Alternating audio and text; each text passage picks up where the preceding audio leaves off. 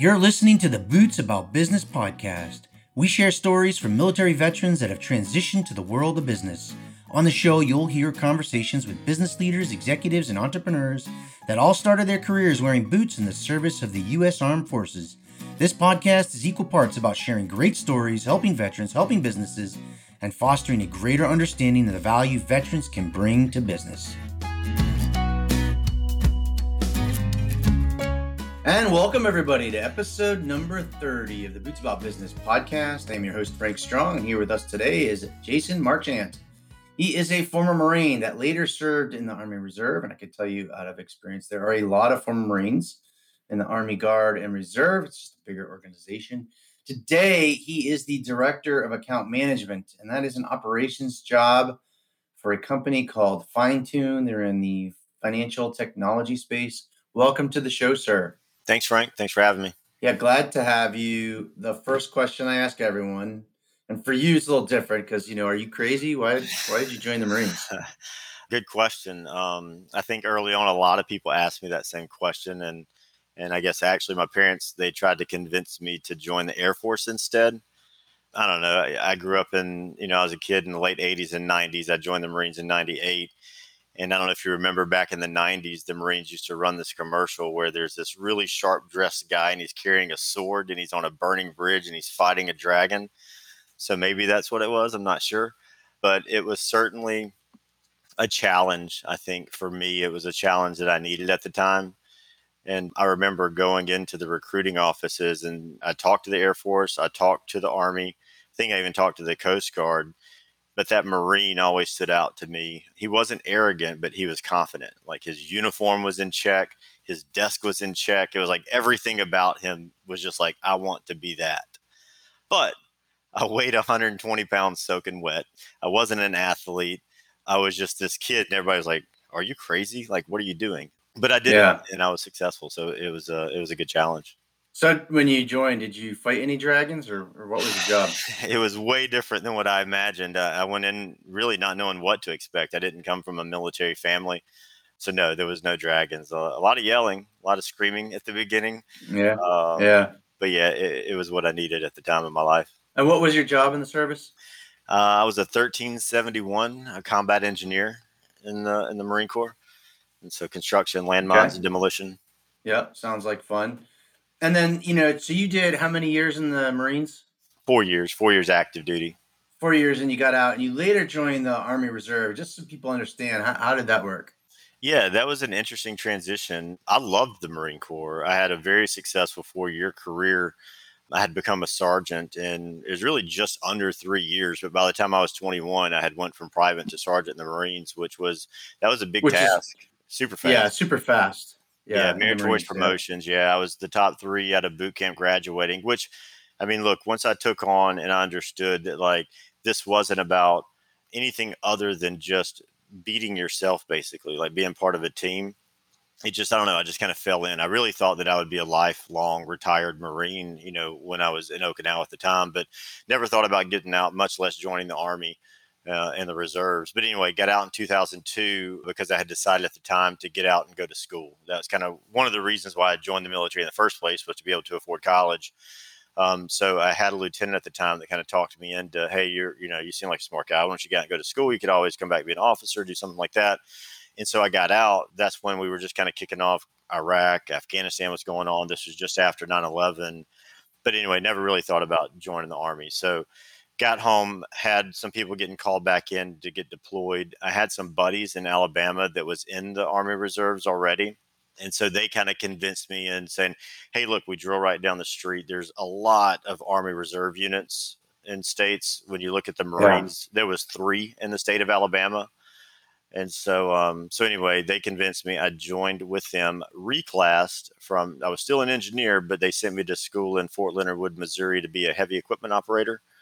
And so I reclassed in 2003, and then shortly after got orders to deploy to Afghanistan with that group of guys. Okay. So, and those are kind of your special trips, right? It sounds like you were in Okinawa with the Marines and then later went to Afghanistan with the Army Reserves. Yep. Grenada, did some time there with the Air Force. We did a joint task force, built some buildings and school buildings down there, which was a really cool trip. I think that was in 99 or 2000. Yeah. Mainland Japan, Korea, a few stops in between, Germany, places like that. Yeah, 99, 2000, Grenada. That's like a big deal. That was like real world stuff. Oh, yeah. No, the op tempo didn't pick up till after 9/11, and then everybody started going everywhere. Yeah, it was more humanitarian relief type efforts. Yeah, very cool. I ask everybody these two questions in this order, but thinking about all of the experiences that you had in service, what was your worst day? Worst day.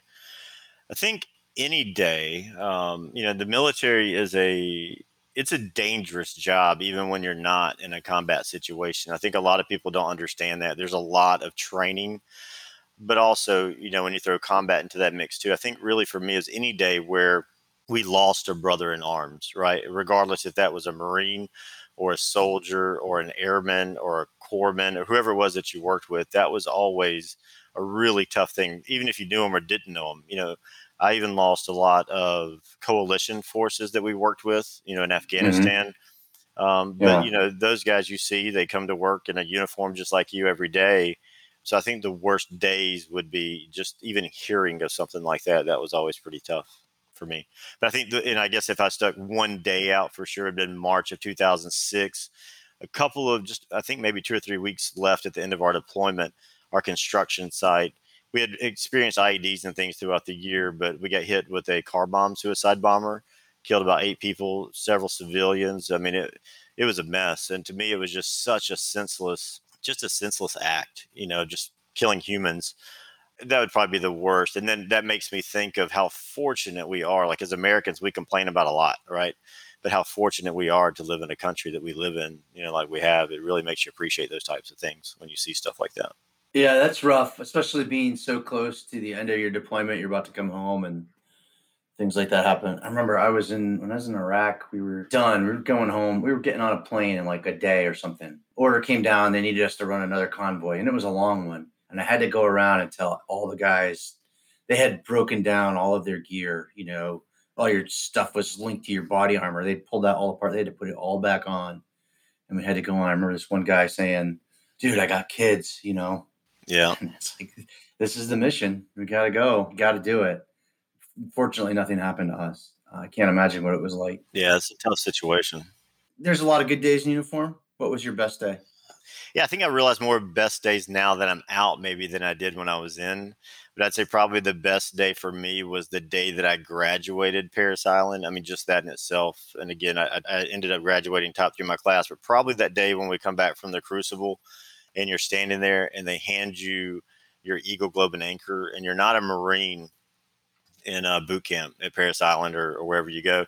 Until that day, right? Until they say you are a Marine. Until then, you're scum. You're a recruit. Like you're working to be a Marine. Yeah. And you couldn't even speak in first person. So I think the day that I could say right. I, me, my, or yours, or you was a good day for me. And then probably the second day would be the day I got out of the Marines, right? Because it is a love-hate relationship. So yeah, it is. I think that's true in everybody in the service. When you think about all of the things that you've done in uniform are just kind of like life, not necessarily about business, although we're getting ready to make that pivot soon. What do you think the service taught you? A lot. I think, one of the big things is how to work under pressure without giving in. I think that's a really big takeaway from the military, how it's okay to fail until you don't at accomplishing a mission, right? To train, practice, and you're going to fail throughout that time, but eventually you'll get it. How to pay attention to detail, I think, is really, really big in everyone's life. I see so many businesses and business people and just people that do a lot of hard work and grind to get to where they want to be, but when they get there, they stop doing that. And I think the military is really good at saying you got to keep doing the little things because they matter. Teamwork, self-accountability, I think all of those things. It's okay to be a follower. And no matter what stage in your life that you're at, it's okay. That's how we learn, I think. But then it's also good to be able to step up and be the leader when there needs to be a leader, if there's a void there, even if you think you're not ready, right? Sometimes you have to lean on other people to say, hey, Jason, we've got this position we think you'd be good at. And you may doubt yourself a little bit, but it's okay to take those risks and step into those positions. And the Marines was very good at teaching us that, you know, throughout many different courses. That makes a lot of sense. So let's talk a little bit about the transition, about how and why you left the service. And I think for people listening, we're really talking about that time when you left the Marines, that left active duty. And I recognized you had some time in between, and then you had a tour in Afghanistan. But maybe kind of we want to get to in terms of leaving the services. What was your transition like to the civilian world? You know, what was your plan for finding gainful employment, and then how did you land your first gig? Well, you know, as I'd mentioned earlier, I left the Marines with the intent to go to school. Once I got home, you know, I found out that life was a little bit more difficult maybe than what I expected, right? Like I needed to work. I wanted to have my own place. You know, I certainly didn't want to move back home with my parents or anything. And at that time I was 22. So shortly after I left, I had enrolled in school, started working at some random restaurant type jobs. Or I think at one time I even did loss prevention at a department store. But I was really a little bit lost into what I was going to do. And I think that partly is what drove me to go ahead and join the Army Reserves with some people that I knew to get that camaraderie back. But it was really not until after I got back from Afghanistan to realize in 2006 when I really started facing like, hey, look, I've got to start something. Like, what is the rest of my life going to look like? Because once I got out in 2002, joined the Army in 2003, shortly after we started our pre-deployment before going into Afghanistan. And so there was really just a small gap there in between those two roles. And so how did you get your career started? What happened? Well, I came back from Afghanistan. So when I first went to Afghanistan, I was dating who is now my wife of almost 16 years.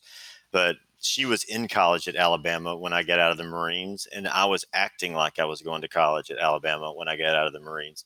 And so get deployed, come home and leave, get engaged, go back for 8 more months. She graduates college, gets a good job, moves to South Florida.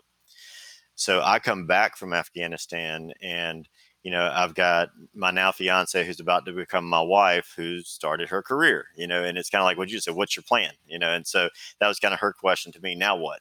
Mm-hmm. And so in 2006, at that point, I had never even owned a computer. I didn't need one. Right. I mean, I was in the military, I was traveling around. I didn't really know what my life was going to be like after that. So she had helped me. My wife, Jackie, helped me put together a resume, which, you know, basically revolved around Marine, Army, random small jobs, you know, can drive heavy equipment, can do demolition and blow up stuff, you know. So I didn't really have a focus on what the civilian world was going to be like for me.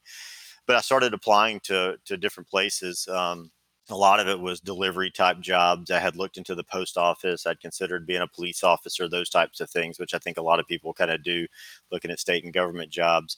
But anyway, I had also applied, I think it was through the VA job board, if I remember correctly, where they kind of put your resume out there. And I got a call from a guy who owned a third-party reselling franchise of DHL shipping. It was a sales job.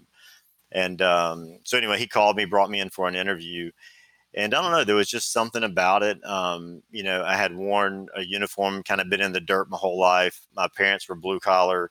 I had worked in a fab shop a little bit in between times, and there was just something about, you know, me showing up again, almost in a uniform. I was shirt and tie. The guy he was very charismatic. He was very smart, polished. I don't know. There was just something about it that made me say, I think I can make this work, and give me a chance. Yeah.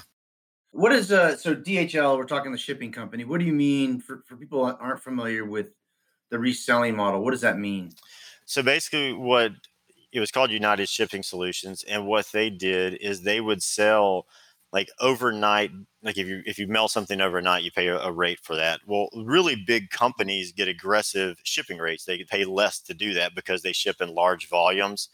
And so basically what United Shipping Solutions was doing is they would buy rates in bulk from DHL, and then they would send sales reps out to smaller and medium-sized companies and offer those same discounted rates. And then you would kind of manage it like a broker is what you would do. So they would pay you, you would become their shipper. And so you would be able to offer rates to companies that typically wouldn't qualify for, you know, directly through FedEx or UPS or DHL. And you made your profit on the margin. There's a gap in between. Yep. Yeah. So whatever we bought it for, we could sell it. And then we would make per shipment the profit between those two things. So this guy has a franchise. He wants to hire you. It's for a sales job. I mean, you don't have a college degree at that point. What was the conversation around that? Was that important or not considered? Or I did not have a college degree. Still do not have a college degree. But I think the reaction was pretty standard. You know, you go in for an interview and it's, so tell me about your, you know, who you are and those types of things. And then it goes into, why didn't you go to college? It seemed like the conversations would always go there. When are you going to go to college? Are you going to go to college? And those types of things. So, but I remember him telling me that to him, it didn't matter because just through meeting me, he could see that there was like a fire in me. He knew that I was hungry, that I had something to prove. He could tell that at least I had experience over a college degree. And I do remember his name was Eric Pew. And he told me, he said, I believe that you're going to try to outwork everyone else on this team and you're going to succeed. And if you don't, you're going to die trying. And he was right. You know, I killed it. I destroyed it down there and ended up stopping that job. They really wanted me to go in and buy my own franchise. I was moving up to West Virginia. I couldn't afford a franchise. It didn't pay that well. It was my first job. I got paid once a month and it was low. I did okay on commissions, but I wasn't killing it in that way anyway. But ended up, they believed in me enough to where they fronted me a franchise. And so I owned a franchise for a short stint up in West Virginia at that same company, which was really cool to come from not sure where I'm going to go to landing a sales job with no sales experience, you know, busting it for about a year and a half. And then somehow having a business card that said president on it, which was way more of an inflated title than it should have been, but it was true. So. Yeah. It was getting a franchise and having someone to have that level of faith to put that kind of money up front. To get you started. But I want to ask about the degree thing because I know a lot of people struggle with that. So you still don't have a degree. You've had a successful career. What's your take on, is that something that people need to go do? Would you do different things differently if you could go back? And maybe kind of what's your take? You're working in sales. You know, when you think about more broadly across the industry, do you need a degree to work in sales? Well, for me now, like I have started going back to school recently, just within the last few years to Purdue Online, but that's important to me, right? Like, I don't think that's not going to advance my career today. I think that's something that I want to show my kids that, you know, you set goals and you want to accomplish things, go out and do it. And that's kind of why I'm doing that now. But I think that as far as, is it important to have a degree? I think it is if that's what you want, right? Not what other people want. I don't think that it's necessary as long as you can find other ways to, you know, A, educate yourself about the skill that you want to have, or I guess, and B, commit to a goal and see it through to the end. So I don't think it's necessary unless it's something that you want to do for yourself. And as long as it helps you advance to where you want to be. But as far as do you need one to work in sales, I think for some roles you do. So it really depends on what you want to do. The only two that I can say for sure is maybe if it's like a technical role, but medical device and pharmaceutical sales, I had applied to some of those roles. And most of the time that was through like a headhunter or a recruiting agency. And once they found, I mean, I remember having multiple conversations with some, and then once they found out to the point of you don't have a degree, it's like they would stop the conversation. So for some, I think that it's just required. It's the way that they kind of clear out the applicant pool, and they know that they're going to lose some good people by doing it that way, but it's just what they do. But I would also say to the veterans out there that don't have a college degree, if it's something that you're not going to do, still aggressively apply for those jobs if you think it's something that you want to do and push to get them to talk to you, right? Because there are many jobs that are out there that puts that in their job descriptions just because that's whoever wrote the job description does it. But if you get in front of those hiring managers and you prove yourself and you show them that you have something to offer, they'll hire you. The company I work for now, Fine Tune, when I put out job descriptions, it says, I don't know if we still have it said required or maybe recommended. I don't remember exactly how we worded it, but my company required that before I worked here, and I've been here 8 years now. So I'd still say go after it. Yeah, so you got a sales job at a technology company. That's kind of what I'm after, without a degree, even though their job requirements say that you need one. So it's not impossible; it's possible. But you know, maybe that getting one helps you.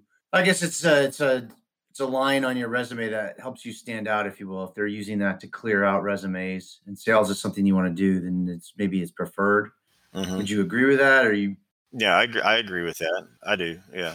I mean, it helps. Look, if you can get it and it's on your resume, it certainly helps. But I guess what I'm saying is if you don't have it, don't stop yourself from applying.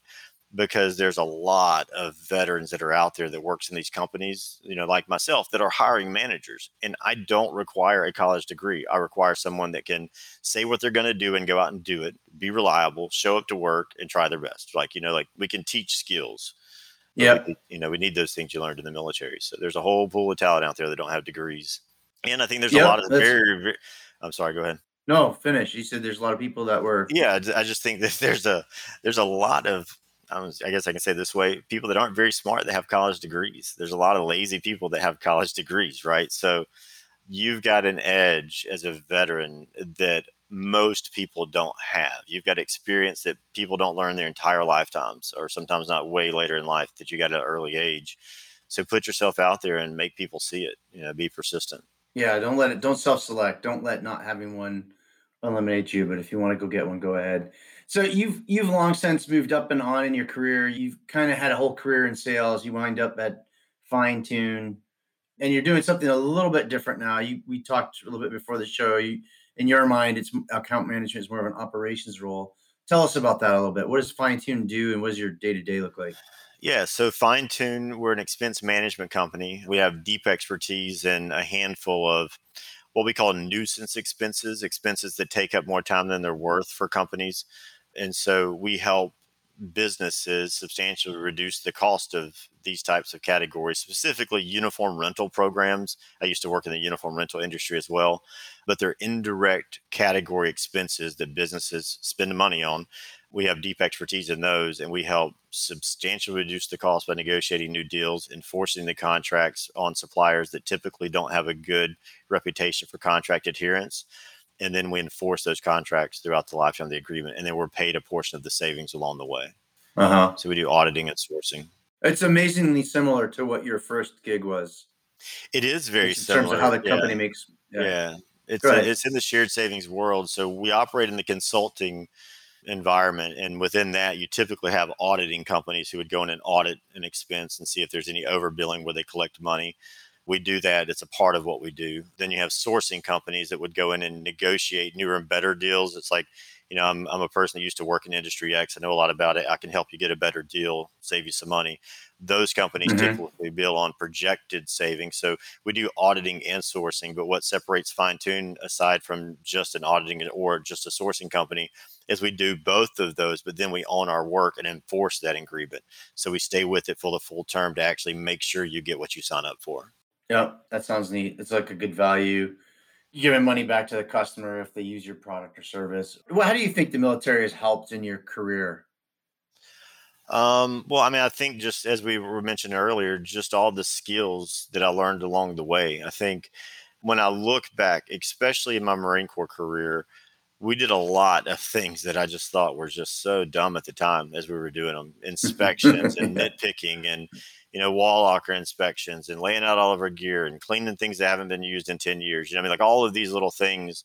And then I got into doing promotion boards where you had to learn Marine Corps history and you had to interview in front of sergeant majors and first sergeants and had to drill a platoon in front of all this stuff. And so what I didn't realize along the way is that it was teaching me how to interview. You know, it was putting me in tough situations that really sucked, but then being able to kind of stay cool, calm, and collective. The way I look at it is kind of like being a duck in the water. If you look at a duck, it's all calm on the surface, but below the surface, its little legs are just frantically kicking, right, as it's a little bit nervous under the water.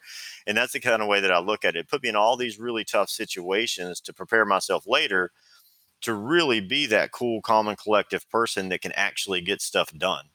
And so I think that's the way that it helped me the best, is just prepare me slowly over time to become just kind of a polished person. Yeah, that makes a lot of sense.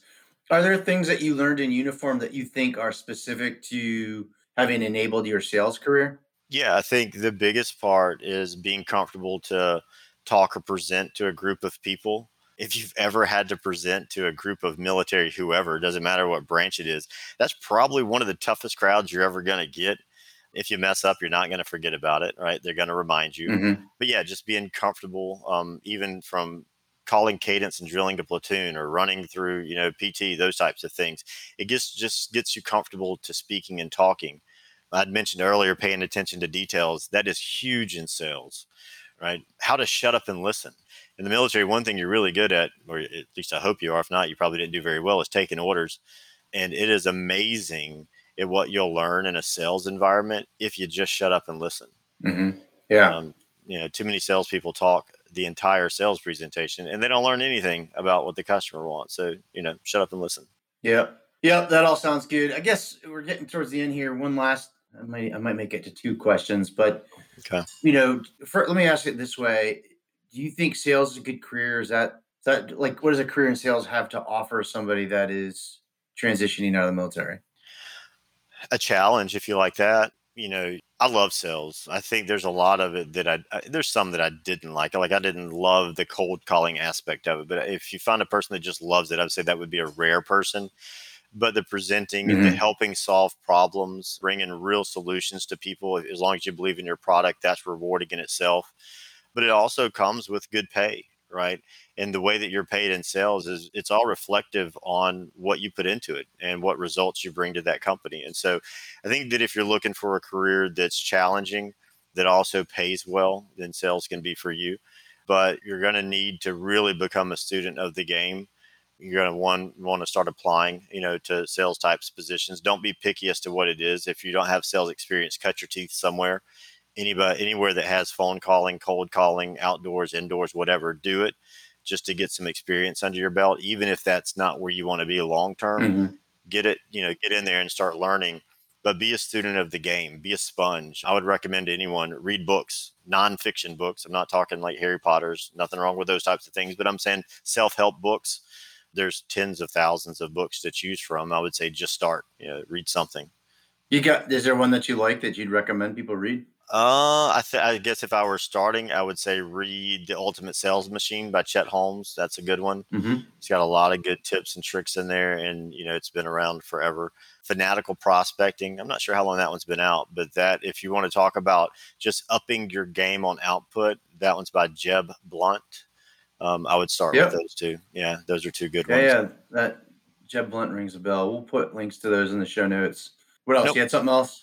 Last question. Book I would say is just one. I'm sorry, The Slight Edge. I cannot remember the author of that one, but that's a really good read just in life in general about how it's all the small changes and decisions you make along the way that really impacts the long outcome. But it's called The Slight Edge. That's a good one. The Slight Edge. We'll put a link to that in the show notes too.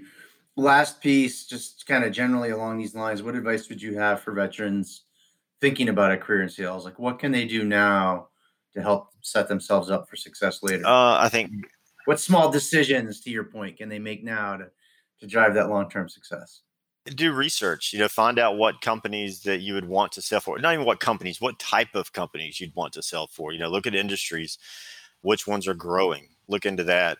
I think that the consulting world is growing. I think in the environment that we live in, there's a lot of consultant type sales that are out there now that you can get into.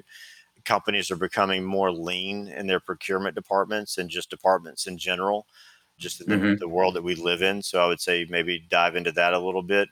But then I guess other advice I would say is we live in a social world these days. So become active in social media, but watch your social media post, keep it clean. I call it your digital tattoo now, you know, that whatever you put in social media can certainly follow you forever. So, yeah, you know, maybe keep some of your thoughts and opinions, political, whatever, to yourself, like just keep it clean. And if you don't have a LinkedIn, start one. It's free. Make your profile professional and connect with people like Frank that can point you in the right direction. Yeah, I guess I do have one more question I want to ask. I was just thinking about this. It would be useful for people to understand I guess there's two general types of salespeople, and you've done both. And you talked about it a little bit with like kind of the cold calling early in your career where you've got hunters and farmers. I wonder if you could talk to us a little bit about that. Yeah. So most of my career, I was a hunter, meaning that I was solely looking for new business for the company that I was working for. You know, I was knocking on doors or phone calling and doing that initial, here's my company, here's what I would do. Will you meet with me? That's where, you know, you are really fighting and grinding and repeating on a daily basis each week. That's your new sales gig. Now I'm in more of a farmer role where our account managers, once our sales team, the hunters, go out and hunt the new business. once they become a fine-tuned client, now we're farming that relationship. If there's new additional services that we can add to it, we're doing that. But it's really our goal to build that relationship and continue to show value. So if that was a 3-year contract on the initial term that the salesperson sold, it becomes a 10, 15, or 20-year client, right? So we're continuously reselling the value of fine-tune throughout that relationship. So that would be the difference in the hunter and the farmer. All right, yeah, I think that's good for people to know. All right, I want to thank you for your service. Thanks for coming on the show and sharing your experience. Yeah, absolutely. Thanks for having me.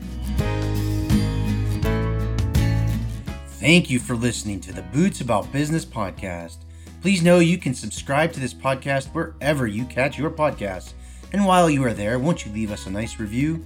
It'll help the show and in turn help other veterans. Finally, if you know someone that's a veteran in business or is an entrepreneur with a story to share, hit us up using the contact form on the show's website. That's bootsaboutbusiness.com. That's all one word, bootsaboutbusiness.com. Until next time, I am your host, Frank Strong. Out here.